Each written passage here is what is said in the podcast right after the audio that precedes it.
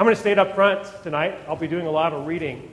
We're going to cover a lot of ground tonight and look at the, the history of, of death, in a sense, uh, as based on God's Word.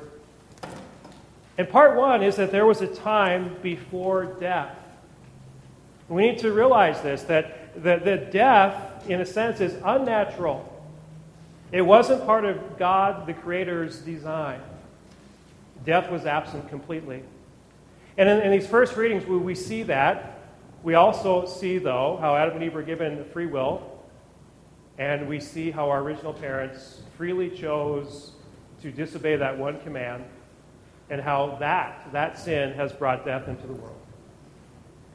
So, Genesis 1, beginning with verse 24, and God said, Let the land produce living creatures according to their kinds, the livestock, the creatures that move along the ground, and the wild animals according to its kind was so. God made the wild animals according to their kinds, the livestock according to their kinds, and all the creatures that move along the ground according to their kinds. And God saw that it was good.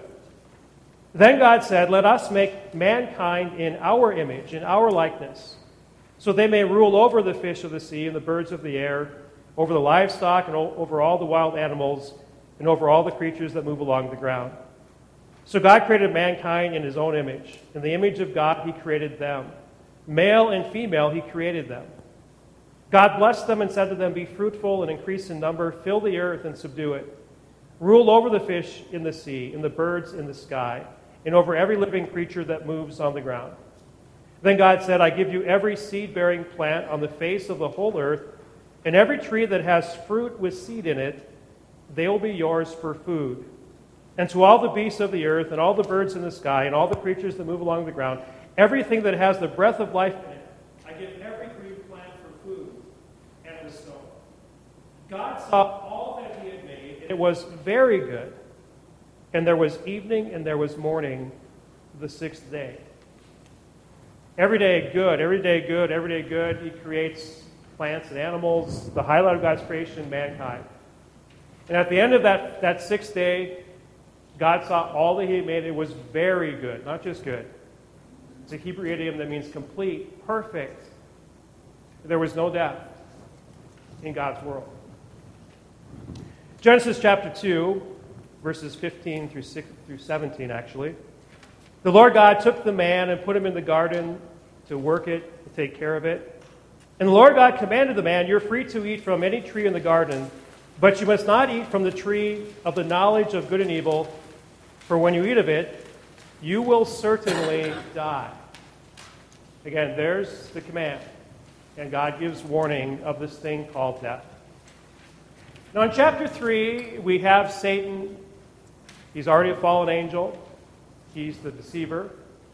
And he goes after Adam and Eve, and specifically Eve. And he, he plants doubt in her heart. Did God really say, You must not eat of this tree in the middle of the garden, the tree of the knowledge of good and evil? Verse 2. The woman said to the serpent, We may eat fruit from the trees in the garden, but God did say, You must not eat fruit from the tree that is in the middle of the garden, and you must not touch it, or you will die. You will not certainly die, the serpent said to the woman. For God knows that when you eat of it, your eyes will be open, you will be like God, knowing good and evil. When the woman saw that the fruit of the tree was good for food and pleasing to the eye, and also desirable for gaining wisdom, she took some of it and ate it. She also gave some to her husband who was with her, and he ate it. They freely chose to disobey God. God said there's a consequence in this, this thing called death. And you're going to learn all about it. Now, the, the next verse, or verses, God goes to the devil, God goes to Eve, but then God goes to Adam and states the consequences. To Adam, he said, because you listened to your wife and ate the fruit from the tree about which I commanded you, you must not eat from it. Cursed is the ground because of you. Through painful toil, you will eat food from it all the days of your life. It will produce thorns and thistles for you, and you will eat the plants of the field. By the sweat of your brow, you will eat your food until you return to the ground, since from it you were taken.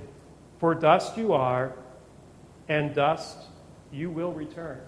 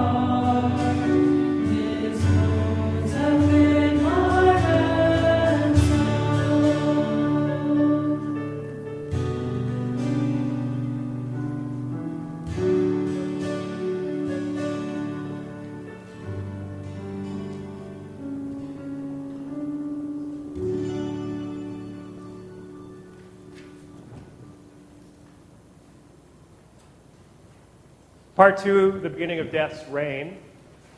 So again, God gave the consequence. You chose to do something I said not to do, and you will certainly die. To dust you are, to dust you will return. The physical death did not happen immediately. Spiritual death did, though. There was a separation from Adam and Eve and God. They hid from Him. God would have to create faith in their hearts to restore that spiritual separation. Adam and Eve in a fallen world, imagine how they felt. Walking in shame uh, out of the garden. You think you felt shame? Imagine how they felt having experienced perfection. They start having children. And we see in our next reading that their very first physical death, it was not a natural death, it was a murder. Then the Lord said to Cain, one of Adam and Eve's sons, Why are you angry? Why is your face downcast? If you do what is right, will you not be accepted? But if you do what is right, sin, excuse me, but if you do not do what is right, sin is crouching at your door. It desires to have you, but you must rule over it. You see, Cain was jealous of his brother Abel. And, and God speaking to him, sin is crouching and desires to topple you, but you have to master it. Verse 8 Now Cain said to his brother Abel, Let's go out to the field. While they were in the field, Cain attacked his brother Abel and killed him. Then the Lord said to Cain, Where is your brother Abel? I don't know, he replied. Am I my brother's keeper? The Lord said, What, you have, what have you done? Listen, your brother's blood cries out to me from the ground.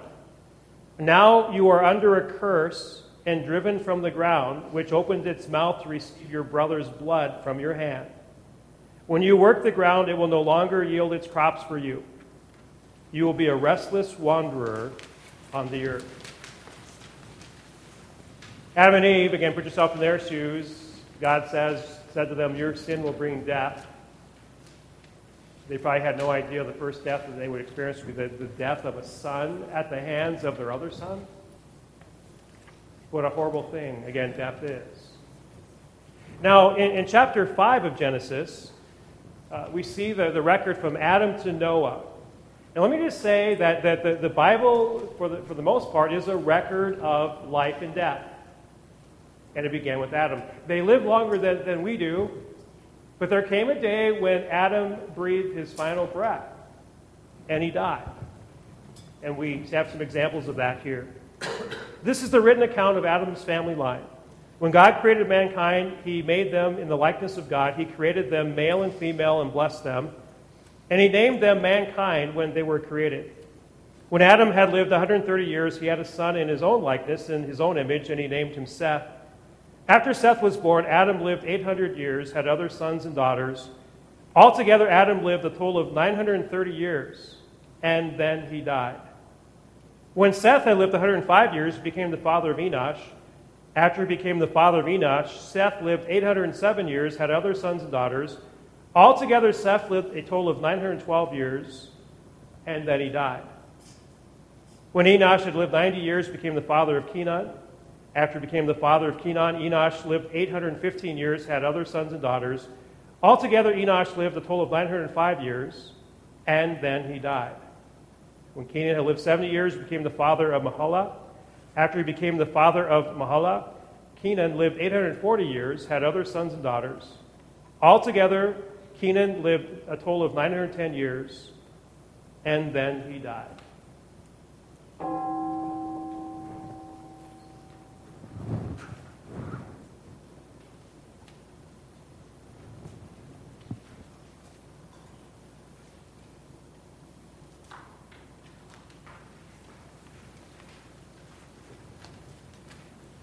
Please turn with me in your hymnal, there's a hymnal that row upstairs in front of you, to hymn 103, Glory be to Jesus.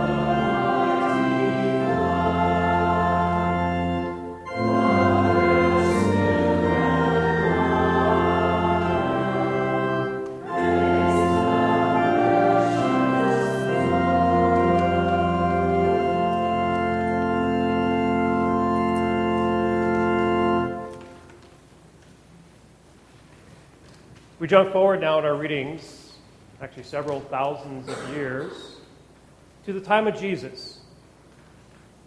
Jesus, the Son of God. Jesus who entered this world to fix our problems, to go against our greatest enemies, and to defeat all of them for us. Early on in Jesus' public ministry, uh, Jesus made some very bold claims concerning his own death and also, and also death's defeat, both spiritual death and eternal death. John chapter 2, verses 18 through 20. The Jews then responded to him, What sign can you show to prove your authority to do all this? Jesus answered them, Destroy this temple, and I will raise it again in three days. They replied, It has taken 46 years to build this temple. You're going to raise it in three days? But the temple that he was talking about was his body. And, and, and, Jesus meant that. Destroy this temple, meaning the temple of his body, and I will raise it again in three days.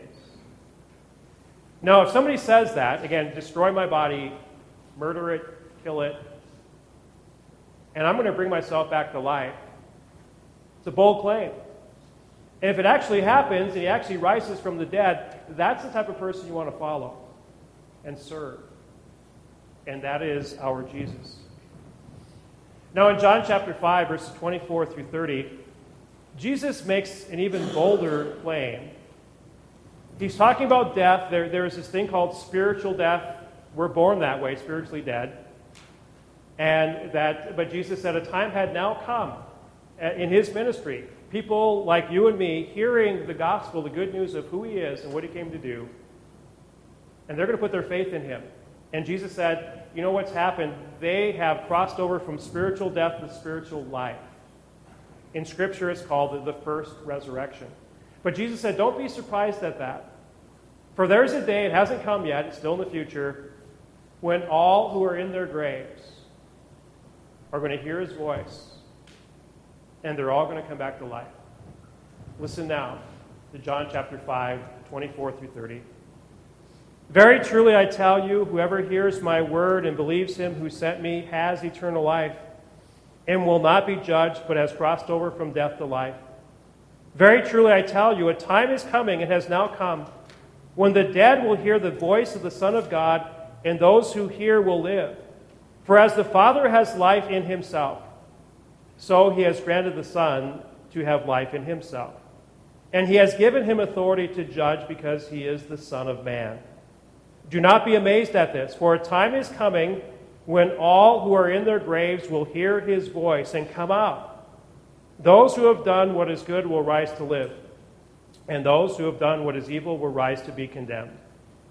By myself I can do nothing. I judge only as I hear, and my judgment is just. For I seek not to please myself, but him who sent me.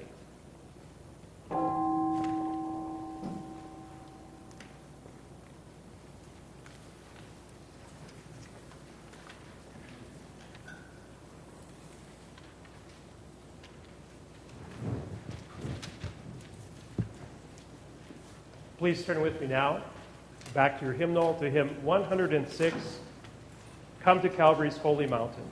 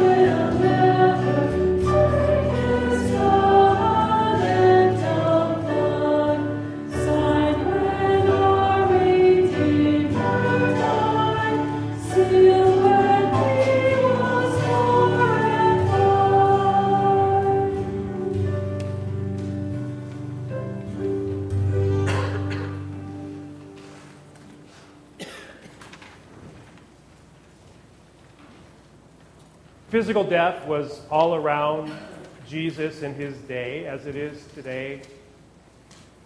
I, I, have ministered to many people as they grieve the loss of a loved one. And going through the, the grieving process, when a person does that, sometimes they become a little bit upset with God or even angry with God. And sometimes people wonder, where is God? Is this, this faith thing really real? In, in the, the readings we have now, we have Jesus, God in the flesh, and we see his reaction to death. And we can see, again, how he reacts to death. And please keep in mind, Jesus does not change. He's the same yesterday, today, and forever. And so when a loved one dies, and again, you wonder how God is feeling about it, please remember Jesus in these readings. Luke chapter 7, verses 11 through 17. Soon afterward, Jesus went to a town called Nain, and his disciples and a large crowd went along with him. As he approached the town gate, a dead person was being carried out, the only son of his mother, and she was a widow. A large crowd from that town was with her. When the Lord saw her, his heart went out to her, and he said, Don't cry. Again, his heart went out to her, literally in the Greek language, splankna, the, the deepest part of him. He, he had extreme compassion, concern for her. Don't cry. Then he went up and touched the bier they were carrying him on, and the bearers stood still. He said, Young man, I say to you, get up. The dead man sat up and began to talk, and Jesus gave him back to his mother. They were all filled with awe and praised God. A great prophet has appeared among us, they said. God has come to help his people. The news about Jesus spread throughout Judea and the surrounding country. So I need to clarify something. What Jesus did to the widow's son was not resurrect him. That, that's something that happens in the future. It's going to be long lasting, it's going to be everlasting when, once that happens. Uh, but, but Jesus did uh, bring restoration of life back to this boy. He was dead, but he brought back life to him. He would live out his, his days, he would eventually die physically. Another example is, is, is John chapter 11, verses 32 through 44. In this case, with the widow at Nain, we don't think there was any connection between Jesus and this, this widow. He just came across her as she is going to bury her son. In this case, though, this is a very close friend of Jesus. And Jesus knows what it's like to have a very close friend die. His name was Lazarus. And Jesus was close to Lazarus and Lazarus' two sisters, Mary and Martha. Now, the backdrop is death, is death. He has been dead for several days. They're feeling the pains of death in their heart. And I'm going to point out to you that, that not only was Jesus deeply filled with compassion for them, but verse 38 says he was deeply moved, and, and the Greek word that's translated deeply moved can be translated he was deeply angry. Not with the, the sisters, not with Lazarus, but with death. Jesus considers death an enemy. And mark my words, because they're words of Scripture, he will destroy that final enemy, death, one day for us. Again, we, we, this is not a resurrection, but it is a restoration back to life. When Mary reached the place where Jesus was and saw him, she fell at his feet and said, Lord, if you had been here, my brother would not have died. When Jesus saw her weeping, and the Jews who had come along also with her weeping, he was deeply moved in spirit and troubled. Where have you laid him? he asked. Come and see, Lord, they replied. Jesus wept. Then the Jews said, See how he loved him? But some of them said, Could not he who opened the eyes of the blind man have kept this man from dying? Jesus, once more deeply moved, came to the tomb. It was the cave with a stone laid across the entrance. Take away the stone, he said. But Lord, said Martha, the sister of the dead man, by this time there is a bad odor, for he's been dead for four days. Then Jesus said, Did I not tell you that if you believe, you will see the glory of God. So they took away the stone. Then Jesus looked up and said, Father, I thank you that you have heard me. I knew that you always hear me, but I said this for the benefit of the people standing here, that they may believe that you sent me. When he had said this, Jesus called in a loud voice, Lazarus, come out. The dead man came out, his hands and feet wrapped with strips of linen and a cloth around his face. Jesus said to them, Take off the grave clothes and let him go.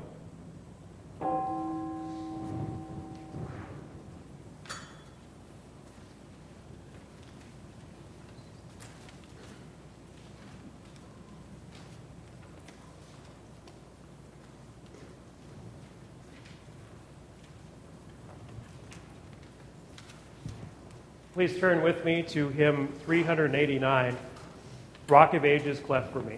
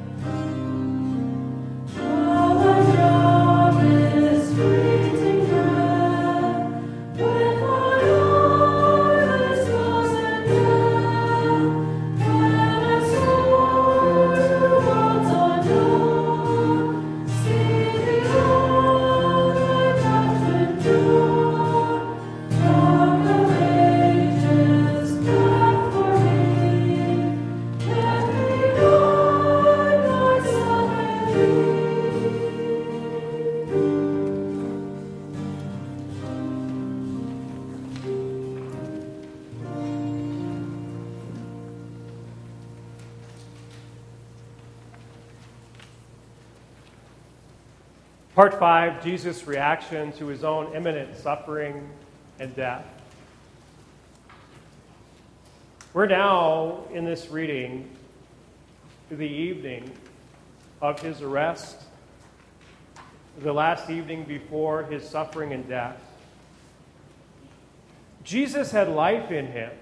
He's the Son of God. He's at the prime of his life. He's 33 years old. He did not have a death wish. He was not suicidal. He would want to, to live because God created life. But Jesus knew his mission. He knew that, that he was called to do the most difficult job ever to lay down his perfect life in order to save sinners like you and me. It was not an easy task. Jesus knew the suffering that he was about to endure, and not just the suffering, the physical suffering, but facing the wrath of God, the full payment of sin in our place. I don't fear death. I trust God. I trust what He says. I know that the death is just a doorway to eternal life. But I fear the process of dying. And I think you probably do as well.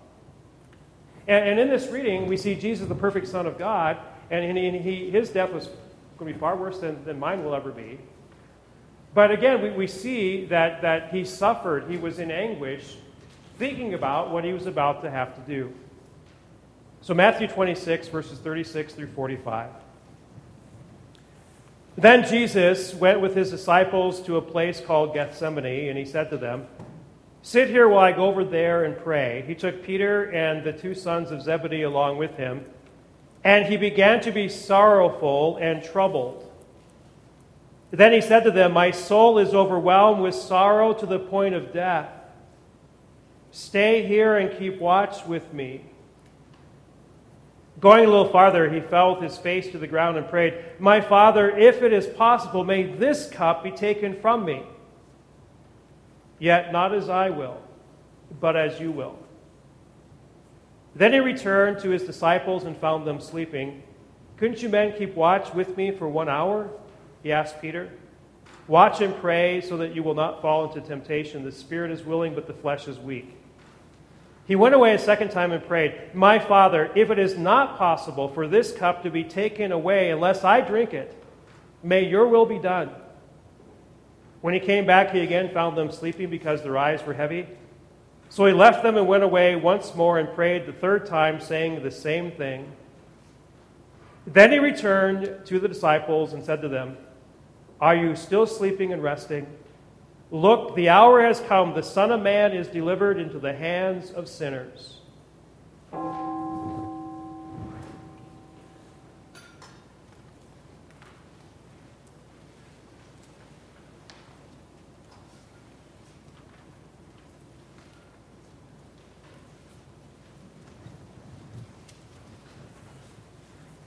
We turn now to hymn 100. A lamb goes uncomplaining forth verses 1 through 3.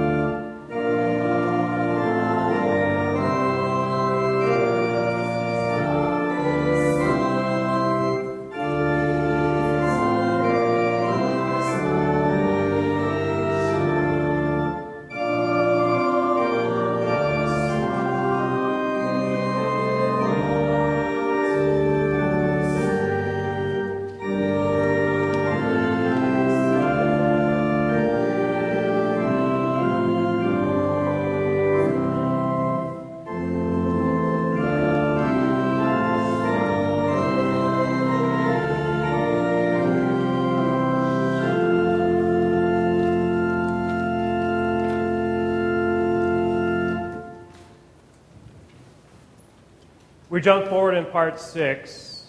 So Jesus is arrested, the mock trial by the Sanhedrin. Early in the morning, they hand him over to Pilate, who tries him, knows he's innocent. He goes to Herod, doesn't say a thing, goes back to Pilate. But because of political pressure, Pilate gives the word crucify him. We pick up Mark chapter 15, beginning with verse 16. The soldiers led Jesus away to the palace, that is the praetorium, and called together the whole company of soldiers. They put a purple robe on him and twisted together a crown of thorns and set it on him. And they began to call out to him, Hail, King of the Jews! Again and again they struck him on the head with a staff and spit on him. Falling on their knees, they paid homage to him. And when they had mocked him, they took off the purple robe and put his own clothes on him. Then they led him out to crucify him. A certain man from Cyrene, Simon the father of Alexander and Rufus, was passing by on his way in from the country, and they forced him to carry the cross. They brought Jesus to the place called Golgotha, which means the place of the skull. There they offered him wine mixed with myrrh, but he did not take it. And they crucified him Dividing up his clothes, they cast lots to see what each would get. It was nine in the morning when they crucified him. The written notice of the charge against him read, The King of the Jews. They crucified two rebels with him, one on his right and one on his left. Those who passed by hurled insults at him, shaking their heads and saying, So, you who are going to destroy the temple and build it in three days, come down from the cross and save yourself. In the same way, the chief priests and the teachers of the law mocked him among themselves. He saved others, they said, but he can't save himself. Let this Messiah, this King of Israel, come down now from the cross that we may see and believe. Those crucified with him also heaped insults on him. At noon, darkness came over the whole land until three in the afternoon. At three in the afternoon, Jesus cried out in a loud voice, Eloi, Eloi, lama sabachthani, which means, My God, my God, why have you forsaken me? When some of those standing near heard this, they said, Listen, he's calling Elijah. Someone ran, filled a sponge with wine vinegar, put it on a staff, and offered it to Jesus to drink. Now leave him alone. Let's see if Elijah comes to take him down he said. I think most of you know who have attended Lamb of God over the last couple months that we are going through a sermon series called Jesus, Son of God, a life like no other that will change your life forever. And I have broken the series down into three parts co- corresponding to the three years of ministry. First year, the inaugural year, Jesus baptized coming onto the scene. Second year, year of popularity, where the word got out that this guy could perform miracles, and, and overnight he becomes like a rock star. Everywhere he goes, thousands of people show up. Even small towns, thousands and thousands of people. In that year of popularity, he reached hundreds of thousands, perhaps even over a million people. It truly was a year of popularity. But then Jesus told those who were following him I am the bread from heaven. You need me. You need my flesh and blood to have eternal life. And that was a hard teaching for most people. And one by one, they, they walked away from him. They rejected him. And the last few weeks, we've been covering this year of rejection. Well, tonight, this Friday of Jesus' death, really is the, the low point, if you will, of Jesus' year of rejection. He's being rejected by those who were following him. He's being rejected by the church leaders, being rejected by evil men surrounding him. But he's also being rejected by his heavenly Father. Jesus' death truly is a death like none other. Now, on the one hand, Jesus' death was similar to other people who were crucified. I pointed out last night, Maundy, Thursday, that, that uh, Jesus washed his disciples' feet, something only a slave would do. Something else only slaves did, for the most part, they were the ones who were crucified. And here we have Jesus, uh, again, with that role, and he's being lifted up on a cross. Uh, the Roman Empire, the Roman government, they did crucify hundreds of thousands of people, mainly slaves. Occupied countries they went into, it was a show of power. If you try rebelling against Rome, they would lead you outside the city and they would lift you up on a cross and crucify you. So some of the pain that Jesus went through was common to a lot of people who have found themselves living their final moments on a cross. Wrought iron nails driven through his hands and his feet. Those wrought iron nails, either through the palm or probably the wrist, because the hand is considered from the elbow to the fingertip the, the, Romans were experts. They, they knew where to avoid the, the major arteries in the wrist. But when they pounded those nails in, they would hit, more than likely, the ulnar vein, or ulnar nerve. And, and, and same with uh, the feet and the sciatic nerve. You ever had sciatic problems? So you probably had shooting pain, burning pain, filling his body, going up his uh, backbone and into his brain. We know those who are crucified likewise that uh, it's hard on the heart. It, the, the heart is, is, is pumping extra hard. The blood tends to separate over time as you're hanging on a cross. The main reason is, is that the person on the cross can breathe in, but they have a hard time breathing out. So, so toxins build up in the body and in the blood. The blood begins to separate and it becomes very thick at spots where the, the heart is chugging away trying to pump that blood. But then it thins out and it's too watery and then the heart races. So, in those ways, Jesus' death was like the death of others and the death of the two men on each side of him on that original Good Friday. But that is where the similarity ends. Now, in our reading in, in, in Matthew, or excuse me, Mark, we're told that both of the criminals on each side of him were hurling insults. And that's true. Be- to begin with, they were both hurling, hurling insults. But then one of them, his, he was conscience stricken. And, and, and he repents. And, and he, he looks over to the other thief and he says, You know what? We are getting what our deeds deserve. They had done something deserving of the death penalty. But not this guy. He is totally innocent. And Jesus looked over and said, I tell you the truth, today you'll be with me in paradise. But that thief knew something. And, and it's one of the things, the very first thing I want to show you, that Jesus' death was a death like none other, because Jesus' death was truly an innocent death. He had lived a spotless life, tempted in every way, yet he didn't sin. Perfect. If anyone did not need to die, it was Jesus, according to God's word. Jesus himself reiterated it. You want to get to heaven? Love the Lord your God with all your heart, with all your soul, with all your strength, with all your mind. Love your neighbor as yourself. Do these things perfectly, and guess what? You're not going to die. You go right to heaven. So, so Jesus, again, he, he, in that respect, did not need to die. In 1 Peter 2.22, we're told, he committed no sin, and no deceit was found in his mouth. So, Jesus' death, again, was a death like none other, because he was totally innocent of all wrongdoing. Yet he's being nailed to a cross and treated as a, as a criminal. Now, now, Jesus didn't need to die, but Jesus knew that he had to die. He had to die if we would have any hope and any chance of getting to heaven one day. Now, the second thing that makes Jesus' death a death like none other is that Jesus' death was a one time sacrificial death for all mankind. A one time sacrificial death for, for all mankind. The Bible says this in 2 Corinthians 5:21.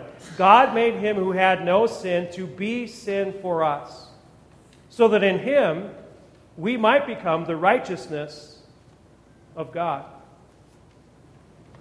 Again, God made him who had no sin, the innocent one, to be sin for us. God's exchange, that, that the, the sins of humanity placed on Jesus, so that Jesus' righteousness might be given to us. And you know what? It wasn't just for us, those who are here who have professing faith in Jesus. Jesus did this for everyone, even those today who do not believe in him. We're told in 1 John 2 2, Jesus is the atoning sacrifice for our sins. And not only for ours, but the sins of the whole world. I studied this, I, I brought it out at the Ash Wednesday service here at Lamb of God. Currently, we have more people alive than ever before over 7 billion people. And I studied it and wondered how many have preceded the 7 billion currently alive, including us, how many have preceded us in death? And, and I researched it very thoroughly. And, and, those who study generations and how it all works, um, they came up with that between uh, 13 to 1 to 16 to 1, the dead outnumber the living. Think about that. 7 billion alive, but that's nothing compared to those who have preceded us in death. If you do the math, it's over 100 billion, perhaps 120 billion. Consider those alive today 127 billion people. And Jesus is the one sacrifice. Sacrifice for the entire world. Unbelievable, but it is believable. And it, it proves that Jesus' death was a death like none other. No other person has done that for you. No other person has died for the sins of all of mankind. Now, we said that, you know, look at as a whole, Jesus dying for the, the, the sins of every person. But let's make it personal. Jesus' death is a death like none other because Jesus died my death. And I want you to say the same thing. Jesus' death is a death like none other because Jesus died, and you say it, my death. I base that on Romans chapter 6. In Romans chapter 6, it's talking about baptism, Christian baptism, but we're told through the Holy Spirit and the Apostle Paul that we were baptized into Jesus' death. And that me personally, my sins were with him, and my sins were buried with him. So, Romans chapter 6. So, what shall we say then? Shall we go on sinning so that grace may increase? By no means. We are those who have died to sin. How can we live in it any longer? Or don't you know that all of us who were baptized into Christ Jesus were baptized into his death? We were, we were therefore buried with him through baptism into death, in order that just as Christ was raised from the dead through the glory of the Father, we too may live a new life. For if we have been united with him in a death like this, we will certainly also be united with him in a resurrection like his. For we know that our old self was crucified, and with him, so that the body ruled by sin might be done away with, and that we should no longer be slaves to sin, because anyone who has died has been set free from sin. Now, if we died with Christ, we believe that we will also live with him. For we know that since Christ was raised from the dead, he cannot die again. Death no longer has mastery over him. The death he died, he died to sin once for all, but the life he lives, he lives to God. In the same way, count yourself dead to sin, but alive to Christ, to God, in Christ Jesus. He's already died my death. I don't know anyone else who has done that. There isn't anyone else who has done that. Same with you. His death was a death like none other. Now, now, Jesus' death was also a redemptive death. A redemptive death, meaning that, that he was paying a price. We all like positive wages. We, we like hearing from our employer, great job, and you know, giving a bonus and you know, positive wage. But there are negative wages, and negative wages must be paid if you drive 120 miles an hour on your way home, you're probably going to get pulled over by a police officer. You have to pay a negative wage, probably put in jail, and a pretty hefty fine. The Bible says that there is a negative wage for sin, and that negative wage is death. Now, Psalm 49, it, it, it's an interesting psalm. And, and the psalm writer, through the Holy Spirit, says, I'm speaking to everyone, rich and poor, young and old, male and female. I have a mystery for you. And the psalm goes on to say, here's the mystery no mere man can redeem the life of another so that that other person lives on forever. No mere man can redeem the life of another. And you read that and like, okay, uh, that doesn't really help us because we need redemption. But the psalm goes on to say, but God will redeem my life. And there's the beauty of Jesus. Fully human. He's dying the death of, as a man, but he's also fully divine. God in the flesh. And, and, and Jesus, again, fully man, dying for my sins, yet fully God. And guess what? His death does count for us all. And it's a redemptive death. Our sins were paid for. And we now, through him, are pardoned and given everlasting life. Romans 6:23 the wages sin is death but the gift of God is eternal life in Christ Jesus. The fifth way that Jesus' death was a death like none other. Jesus' death was equivalent to e- eternal death. And I want to jump to our text, verse 34.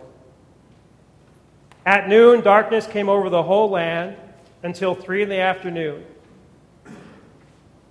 At 3 in the afternoon, Jesus cried out in a loud voice, Eloi, Eloi, lama sabachthani, which means, My God, my God, why have you forsaken me? It's an interesting thing that Jesus said. Up until this time, I'm amazed at how well Jesus kept himself under control. I mean, he's being crucified. Yet he's concerned about the men crucifying him. Father, forgive them, for they know not what they're doing. He sees his mother and, and John, and he's concerned about his mother. Woman, behold your son. Son, behold your woman, uh, your, your, mother. And, and he, he keeps it under control until this moment. At noon, darkness came over the whole land. And not just that the sun was behind a cloud. This is darkness. If you know anything about Scripture, that darkness is associated with judgment. And, and at this very low point, again, being rejected, we see very clearly that Jesus is being rejected by God the Father himself. And, and Jesus, he, he, he shouts, and, and, and it can be translated that, that, that he is shrieking it's as if he's being tortured. And, and what he says is, My God, my God, why have you forsaken me? And we see the greatest pain that Jesus was suffering at that moment. He didn't say, My hands and the nerves going, bringing the pain to my brain, or my feet. Uh, he, he didn't say, My head. I'm sure his head hurt with the crown of thorns on his head. He didn't say, My side. He didn't say, My disciples, my disciples, where are you? He says, My God, my God. The greatest pain that, that Jesus was enduring was the pain of being forsaken by God the Father. Jesus is divine, Jesus is eternal. The eternal is being forsaken by the eternal. And, and, and, what we have here, again, is a very unique death, a death like none other. Jesus' death was equivalent to eternal death. My friends, the Bible talks, talks about it as the second death. The first death is our physical death, the second death will be a forever separation from God. It's a death that we do not want to die, and we don't have to, because Jesus endured that second death already for us. Now, couple more points as far as the uniqueness of Jesus' death. After Jesus died, of all people, it's a Roman centurion. He's witnessing all these things and, and the supernatural darkness and the earthquake, and, and you know, Jesus is dead. He pierces his side, bringing a sudden flow of blood and water. And the Roman centurion, and I always, I always visualize John Wayne, because of the movie that depicted this. But a Roman centurion, and, and he says, Surely this was the Son of God. Again, a death like none other. God's naturally born Son, now dead on the cross. One last point that makes Jesus' death a death like none other. And it's a preview of Easter. What makes Jesus' death a death like none other, the final point, horrible death, our sins in his body, buried. But the Bible says that his body did not decay, and his death only lasted three days. That's it. Three day death. He died my death. It was a three day death. And on the third day, he came back to life. I'm glad you're here this, this evening, and I invite you back on, on Easter morning here at Lamb of God, either our sunrise service outdoor other, on the other side of the altar here, or 9.30 our festival service, because we get to celebrate the fact that his death only lasted three days. My friends, Jesus' death was truly a death like none other. And as Jesus said, it's finished, paid in full. It's all done. Amen. We're now going to gather an offering. Again, if you would, please put the connection card into the offering plate. To the ushers, too, once the offering is gathered, please do not bring it back to the altar. Uh, you can just uh, put it in the office or uh, somewhere else.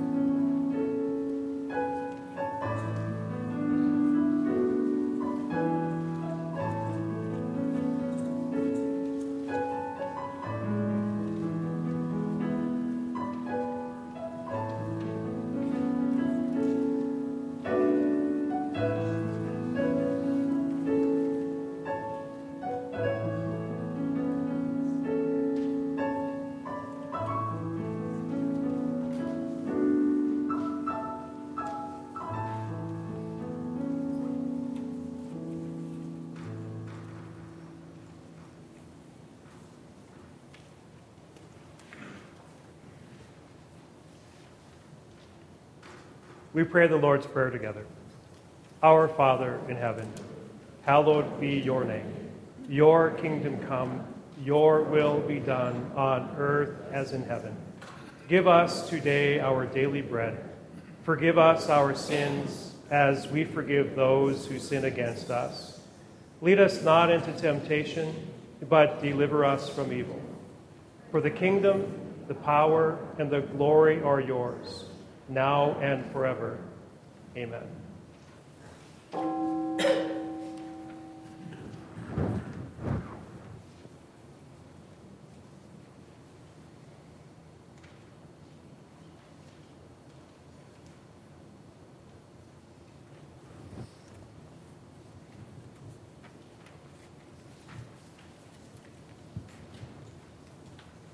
Later, knowing that everything had been finished. And so that the scriptures would be fulfilled, Jesus said, I am thirsty. A jar of wine vinegar was there, so they soaked a sponge in it, put the sponge on a stalk of the hyssop plant, and lifted it to Jesus' lips. When he received the drink, Jesus said, It is finished. With that, he bowed his head and gave up his spirit. Now it was the day of preparation. The next day was to be a special Sabbath because the Jewish leaders did not want the bodies left on the crosses during the Sabbath. They asked Pilate to have the legs broken and the bodies taken down. The soldiers therefore came and broke the legs of the first man who had been crucified with Jesus, and then those of, of the second. But when they came to Jesus, they found that he was already dead. They did not break his legs. Instead, one of the soldiers pierced Jesus' side with a spear, bringing a sudden flow of blood and water. The man who saw it has given testimony, and his testimony is true. He knows he tells the truth. And he testifies so that you also may believe. These things happened so that the scripture would be fulfilled. Not one of his bones will be broken. And as another scripture says, they will look on the one they have pierced.